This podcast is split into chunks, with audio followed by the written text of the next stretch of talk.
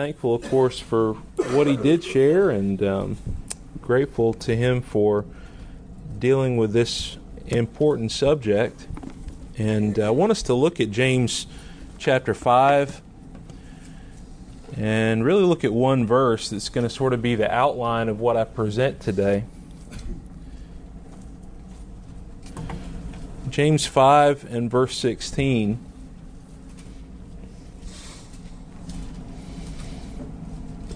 Reads there, "Confess your trespasses to one another and pray for one another that you may be healed. The effective, fervent prayer of a righteous man avails much." One of the most important aspects of prayer that we need to recognize is that prayer, let me ask just briefly, who is prayer for? It's for us, right?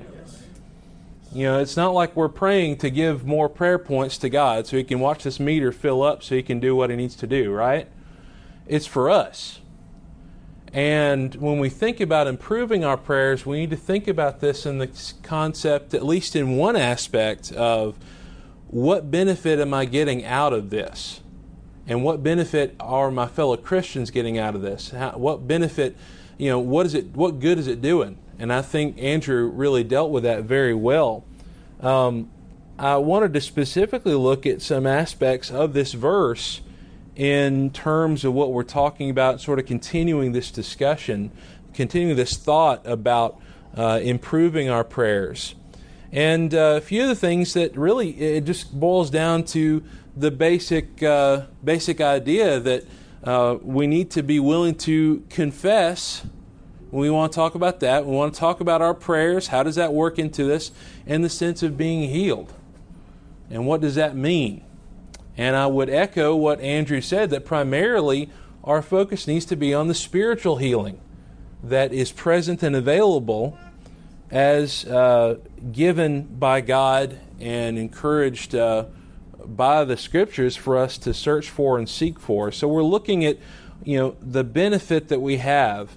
And in fact, this same, we won't really look at it very much, but the idea of the effective, fervent prayer of a righteous man avails much. Before we even really begin to talk about this, we've got to recognize, of course, what Jesus, for example, says in Matthew 7, that if I want to go and correct someone, I've got to make sure I get the log out of my eye.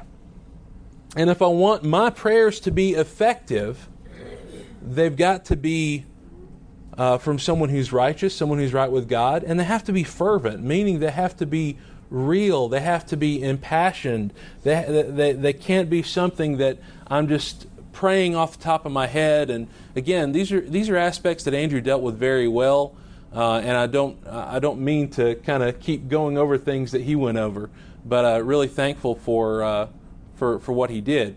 Well, let's talk about this. Confess your trespasses to one another. One of the biggest powerful aspects of prayer when we think about confession and what that really means. Back to Vines, the word means basically a public acknowledgement or confession of sins. Thayers defines it as forth from the heart, freely or publicly, openly. The idea of confession is something that is tied to something public, it seems, at least as far as what we see in this verse. And I think we recognize in the Bible that there are at least three types of confession. We've got a public confession of Christ, right? Paul talks about confessing Christ, and that leads to our salvation, Romans 10 and verse 10. So we've got that public confession of Christ that, in fact, we undergo when we initially become a Christian. But, of course, we have the private confession of sin to God. In Psalm 51 and verse 4, David says to God, "Against you only have I sinned and done this evil in your sight, that you may be found just when you speak and blameless when you judge." There are times, of course, when there is a sin that only God knows about. We confess that to Him. We make it clear and known to Him. And to ourselves. We come to that term where we understand that and we make that clear. But then, of course, there is also the public confession of sin. I would believe that 2 Samuel 12:13, for example, some people will take a look at Psalm 51:4 and say, well, you don't need public confession. David just had to confess his sin with Bathsheba to God, and that was it. Well, I believe in 2 Samuel 12, It says there that David said to Nathan, I've sinned against the Lord. And Nathan said to David, the Lord also has put away your sin, you shall not die. I believe that would count as a public confession. David is making it clear that he knows that what he did was wrong. And so, again, I know we're talking about prayer here, but confession is a big part of prayer. And we need to understand confession. Do we confess our sins to others? In Proverbs 28:13 says, he who covers his sins will not prosper, but whoever confesses and forsakes them will have mercy. Again, I know we're talking about primarily confession toward God, but the confession of trespasses, right? We may need the help of others to stop sinning. We know that trespasses are sins. 1 John 5:16 says, if anyone sees his brother sinning a sin which does not lead to death, he will ask, and he will give him life for those who commit sin not leading to death. There is sin leading to death. I do not say that he should pray about that. And I may be off about this. Again, I welcome your comments and thoughts about this. I believe part of what that verse is telling us is that when we see Christians in these troublesome ways, in places where they're getting wrapped up in this sin, but they want to do the right thing. And they have this desire to do the right thing, but they just keep getting wrapped up in this sin. We need to be praying for them and hoping that they change, right? Samuel, when the people were sad about the fact they'd asked for a king, and Samuel said, I'm not going to do wrong by stopping praying for you. And I think the reason was they wanted to be right with the Lord. They had that right motivation. But in that same verse, of course, it says there's a sin leading to death. I do not say that he should pray about that. I get the sense there that there are times, of course, when people, they don't care about whether they're continuing to sin, and we don't necessarily pray toward those. We still pray for them, of course, but we can't pray necessarily for their good. More about that in just a minute. But, we may come to services and people ask, how are you doing? And we might respond with a smile that we're doing good. And we may respond this way, even though we may have serious issues that we're struggling with that need attention. 1 John 1:8-10 talks about the fact that, of course, if we have sin and we're not admitting it, there's a problem there. And in verse 9, he says, if we confess our sins, he's faithful and just to forgive us our sins. So the idea that we confess our sins to God. But what I'm saying essentially is, let's not be fake. Let's be earnest. Let's admit that from time to time we have struggles and problems that we're working through. Admit that maybe we're not where we should be as individuals and as a congregation. We need clarity, right? We need to be able to trust our brothers and sisters. Now, not all doubt and trouble is sin, of course, but it always leads back to sin. So whatever I'm dealing with, whatever struggles I'm dealing with in my life, it's either going to be my sin that is causing this or someone else's. And again, my struggle may not be with my sin, but the sin of others. So if someone's having trouble in their life, if someone is going through depression or anxiety or some instance of that, let's not assume that it's their sin and they simply need to study the Bible more. Confession of these sins involves a need to trust our brothers and sisters. And I say this because you can see in the Bible examples of people suffering, not because of things that they've done wrong, but because of the sins of others. Look in Acts chapter 4, when the disciples are praying to God concerning the threats and the persecution that they were under. And he's saying, now Lord, behold their threats. Behold what they're doing wrong. They were suffering not because of things they had done wrong, but because of someone else.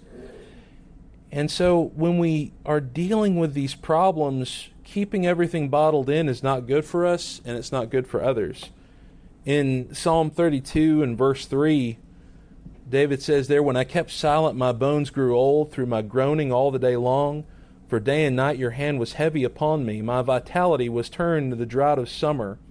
He later on says, I acknowledge my sin to you and my iniquity I have not hidden. I said, I will confess my transgressions to the Lord, and he forgave the iniquity of my sin. Galatians 6 and verse 1, of course, if we have a brother who's overtaken in a trespass, those who are spiritual are to restore that one in the spirit of gentleness. And so our sin becomes something Of course, that can hurt others as well, and we have to be mindful of that. Galatians 2:11, Peter came to Antioch, and Paul withstood him to the face because he was to be blamed. Why was Peter to be blamed? In Galatians 2 and verse 11.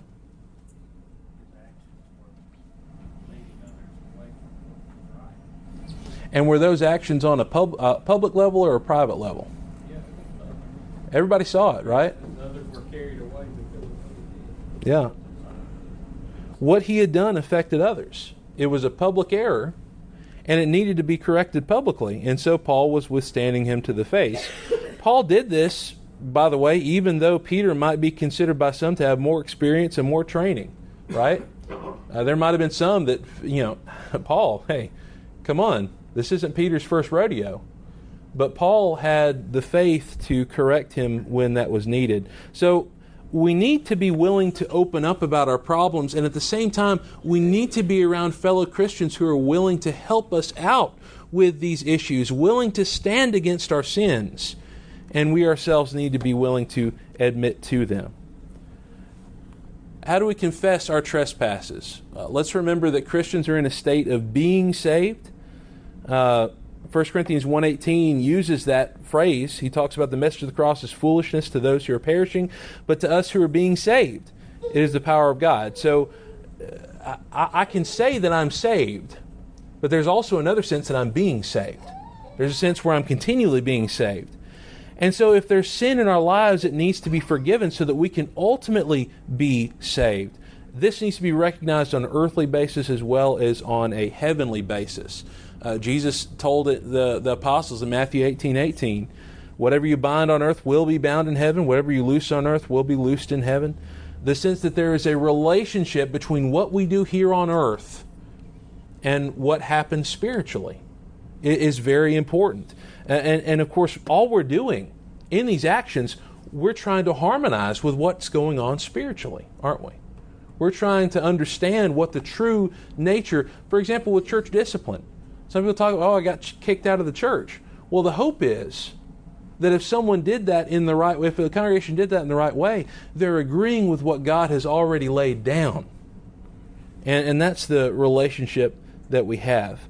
According to what James says in our reference verse in James 5:16, this confession, I think we can recognize, should be just as public as the sin is. And so if my sin is publicly known, let's recognize that if I have done wrong, someone going forward and saying, if I've done wrong, if I've hurt anybody, if I've, does that fulfill the command? I don't think it does. In fact, I would go so far as to say, I don't think there's any kind of any kind of true repentance or anything like that in that statement. The sin that's known must be admitted by the person that's done that sin so that others can know what they're forgiving and know what they're praying for. It's interesting when we have, I see this on Facebook sometimes. Someone says, unspoken prayer request. Y'all ever heard those? Unspoken prayer request. I got a problem with that. How can I know what I'm praying for? I need to know. What if someone's saying unspoken prayer request and they're wanting something that God wouldn't want for their life? I'm just a random example. What if someone wants to go steal a store and they want to get away with it? Put on Facebook, unspoken. I know that's a ridiculous idea. We got to know what we're praying for. And so, for example, when someone comes before us, and it's just it's just more of a general sense that if I've done wrong, then that's not really what we're talking about. You need to own up to your sin. If my sin is private, I need to go to God in prayer and ask for forgiveness, right? And turn from that. But even with this, let's understand that there is a great benefit that James is introducing to us here in confessing our sins to one another. I think there is the element here that we as Christians, as fellow Christians, can open up to each other about the struggles that we're facing, about the spiritual battles that we're fighting, so that we gain strength from one another. And that's what he's saying. Who are we confessing our trespasses to in this verse? It's to one another. Yes, sir.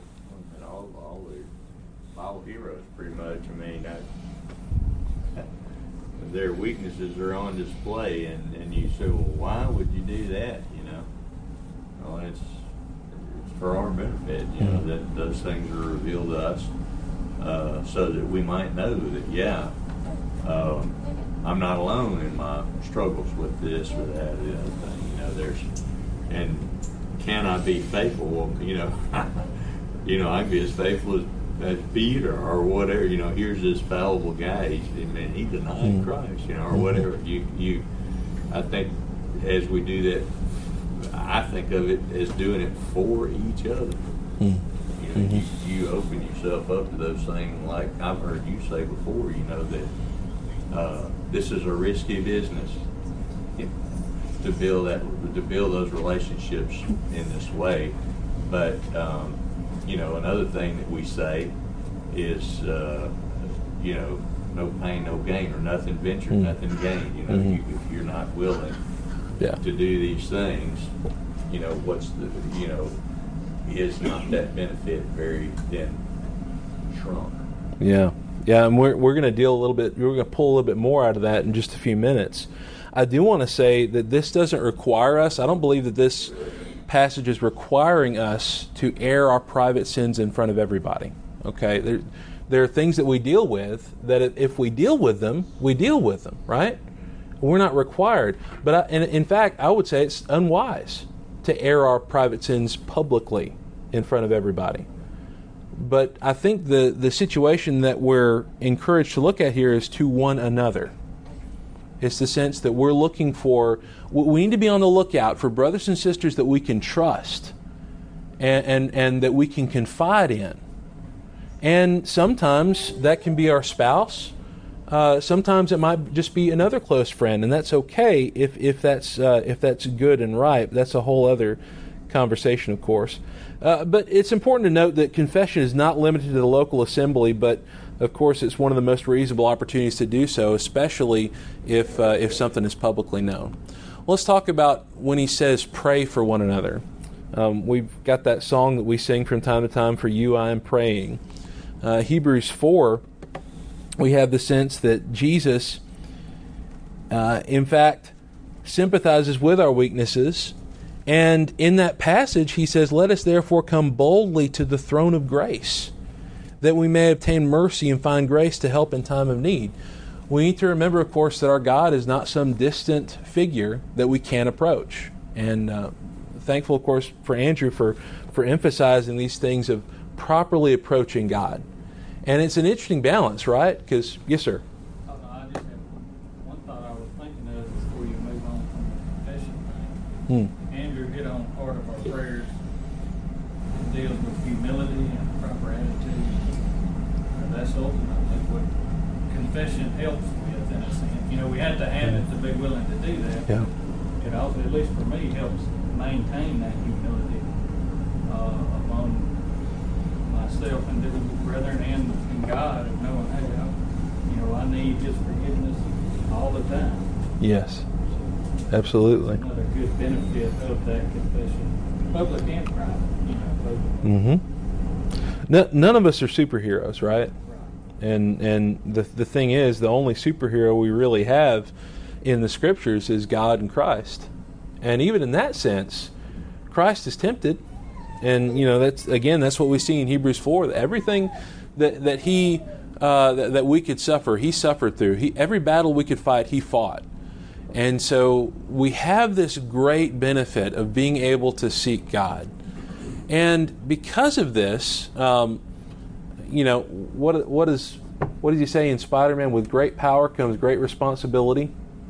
That's a sort of a geek reference. May have to look that up. But it's the idea that we've been given this avenue of prayer, and there's an aspect of responsibility with that. We need to be praying for others. Romans 12:16 refers to this, the sense that prayer it says, there be of the same mind toward one another. Do not set your mind on high things, but associate with the humble. Do not be wise in your own opinion. We need to remember that we're not the only ones doing things for our brothers and sisters, but God is the one doing these things. God is the one helping us. And so we need to be mindful of others in all of our prayers. We need to take time to mention them by name, if at all possible. We need to keep a list of people or situations that need prayers. Are we doing that on a normal basis? I flounder with that so often. I'll start a little note or something, and I just kind of let it pass by. I need to improve in that so much. And so being mindful of that. And then, of course, monitoring our own actions. Make sure that you're right with God. Make sure that you're right with God so that your prayers are fruitful. Any comments or questions on any of that? Let's remember, of course, as well that there may be situations that we can be knowing about in other congregations, in other places, that we need to be praying for. It's not just with our own congregation. And we can be mindful of those things and praying in those ways. So I want to finally talk about the idea that you may be healed. And I say this very clearly again, God is our solution. Turn to Psalm 40. I've got a few bits and pieces that I want to focus on the PowerPoint there, but this is such an encouraging psalm to me because it tells me that whatever situation I'm dealing with, whatever trouble that I'm going through, that God can listen to me and God can help me out. So Psalm 40 and verse 1. I waited patiently for the Lord, and He inclined to me and heard my cry. He also brought me up out of a horrible pit, out of the miry clay, and set my feet upon a rock and established my steps. He has put a new song in my mouth, praise to our God. Many will see it in fear and will trust in the Lord. Blessed is the man who makes the Lord his trust and does not respect the proud, nor such as turn aside to lies. Many, O Lord my God, are your wonderful works which you have done, and your thoughts toward us cannot be recounted to you in order. If I would declare and speak of them, they are more than can be numbered. I want to briefly deal with these 5 verses because what he's saying is that God listened to him, right? He waited patiently, but he also had been brought up out of this terrible place. And sometimes with the situations we deal with in life, it can feel that way. It can feel like we're in this terrible pit that's just has mire and muck in it. And God can bring us up out of that. And why is that? Well, we can make the Lord our trust in verse 4. And in verse 5, what's he focusing on? He's focusing on all the wonderful things that God's done. I think that's one of the biggest keys that we miss. And when we get wrapped up in these troubles, when we get wrapped up in things, when we get wrapped up in our own life, part of the reason is that we're forgetting the wonderful things that God's done. Satan wants us to forget about all the things that the Lord has done for us. And he wants us to focus on the negative of here and now. We've got to be willing to look past that because God can bring us up out of those things. Look at verse 17, the last verse of the psalm. But I am poor and needy, yet the Lord thinks upon me. You are my help and my deliverer. Do not delay, O my God. And so there's more to read, of course, in that whole psalm, but just for time's sake, the thought that God can do this. God is our solution. He's ultimately it. And we need to trust in Him and trust in that solution, trust in who He is. Confession in this whole sense, confession prayer can help to heal us. And we've already kind of dealt with this, but to really be healed, we have to be willing to give help and be willing to accept help. And by the way, confession is useless if we don't really want to be healed. In Luke 6 and verse 46, Jesus says, "Why do you call me Lord, Lord, and do not do the things that I say?" When you think about someone approaching you, you know, someone approaches me and confesses sin, what are we going to do? I'm afraid that just saying, well, I'll be praying for you. I mean, that's good, that's helpful, and we need to do that. But I think there is the sense where we need to be willing to help our brothers and sisters correct those sins and to hold them accountable for those sins. Accountability is something that actually brings an atmosphere of safety And, you know, you think about a child growing up, you want to give them direction. You want to give them borders. You want to give them fences so that they feel safe. That's ultimately what we see. People in the world even see that. But we need more, brothers and sisters, we need more than sympathetic ears. We need action to help reverse the trend. Now, with someone approaching someone about help, they may ask the question, well, what if they don't respect me anymore? You know, what if I'm confessing this sin? You know, you mentioned earlier, Brother Mark, the risk factor. You're confessing this sin to them. You're opening yourself up to them. What if they don't respect me anymore? What if? That problem's on them. I'm sorry? That problem's on them. Yeah. Yeah. I mean, it goes back to what Matt was saying a minute ago.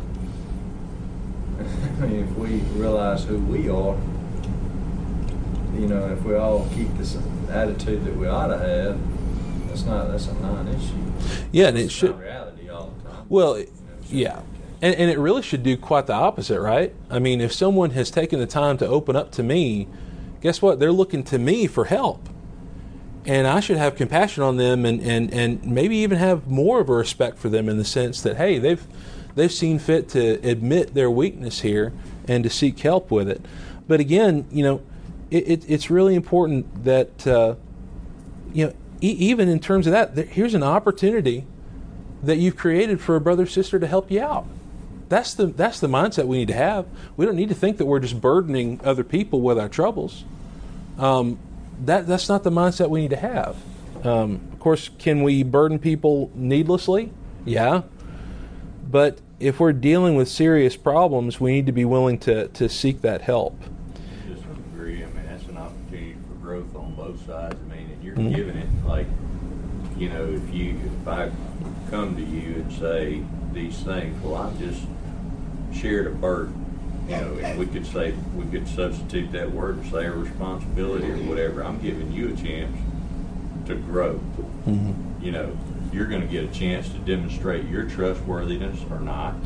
You know, you're either going to go blab it around or whatever, or you're not. You're going to take that information and use it for my benefit, or you're not.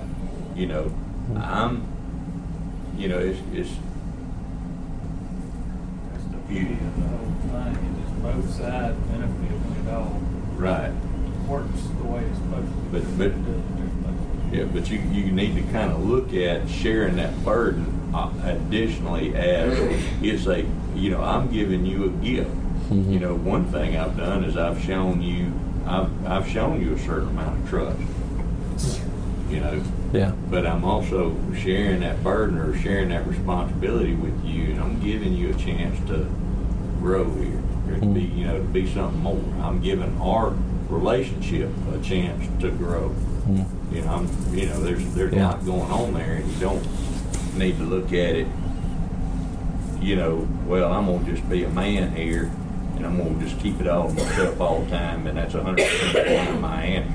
Now, sometimes that is the answer. Yeah. You know, sometimes that's the answer. But if it's all the time your answer, you probably need to check that a little bit.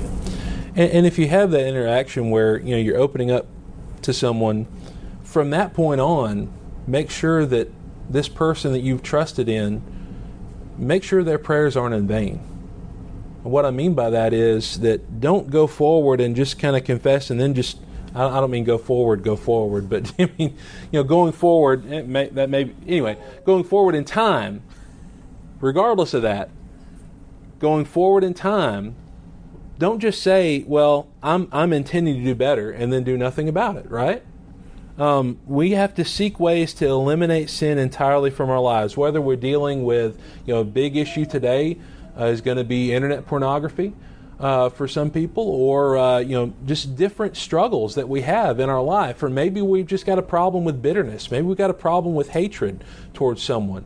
And how are we going to deal with that going forward? And I would suggest that with each successive appearance of that sin, the solution should become more and more drastic to have it properly eliminated. That's just sort of an extra little tip there, I think, that can be helpful. Healing can only occur when sin stops. In Acts 19, you have these people who obey the gospel and they had all these books of magic, and what did they do with it? Well, they took and they burned them. And they didn't want to go back to that. And they took away their only temptation of going back to that life, and that's just a great, great example. There are times, of course, where healing needs to hurt. And again, we've kind of dealt with that already to some degree. But again, it does no one good to say, if I've done wrong, please forgive me. I can't pray for someone if I don't know what to pray about. And also, if we deal with sin openly, honestly, and severely, I believe we're going to see growth in our individual lives, in our lives as a congregation of God's people. But the only thing keeping us from confessing our sins is our own resentment and pride. We can't blame anyone else in terms of this. Jesus says in John 7:17, if anyone wills to do his will, he shall know concerning the doctrine whether it's from God or whether I speak on my own authority. So if I want to truly follow God, we talked about this morning, people who are truly seeking, nothing's going to stand in my way if that's really what I want. Our hard hearts need to be broken. That's always hard to say. Our hardened hearts need to be broken so they can be molded by God. David says in Psalm 51:17, the sacrifices of God are a broken spirit, a broken and contrite heart. These, O God, you will not despise. Psalm 34:18, the Lord is near to those who have a broken heart and saves such as has a contrite spirit. So if I want to grow in Christ, I have to be willing to change. And that pressure comes by willing to change. I saw on the internet one time, a fellow used this example of lobsters and their shells. Have y'all ever heard this example? Apparently lobsters, as they grow, begin to reach the limits of their shell, and this growth becomes irritating to them. Their soft bodies inside start to rub up against the shells. It's just not pleasant. And so they need to go under a rock somewhere to protect themselves from predators, shed their shell, and grow a new one. I just think that's an interesting thing to think about. I know maybe that sounds a little simplistic, but we need to know that we need to change. And we need to undergo the proper processes to affect that change. And we may have to undergo some risk to do that. But the great benefits that we have after it are so wonderful. Jesus says in Matthew 5:3, blessed are the poor in spirit, for theirs is the kingdom of heaven. We need to make sure that we embrace the positive outcome of confession of our sin. I know that this lesson probably has been more geared toward confession, but again, prayer and confession, I think, are intertwined. It's this idea of being open and honest and sincere with each other, and having the love that we need to have to be who we need to be. So thank you all very much for the discussion. Is there anything else that we need to mention, or anything else anybody had about the lesson? Questions or comments?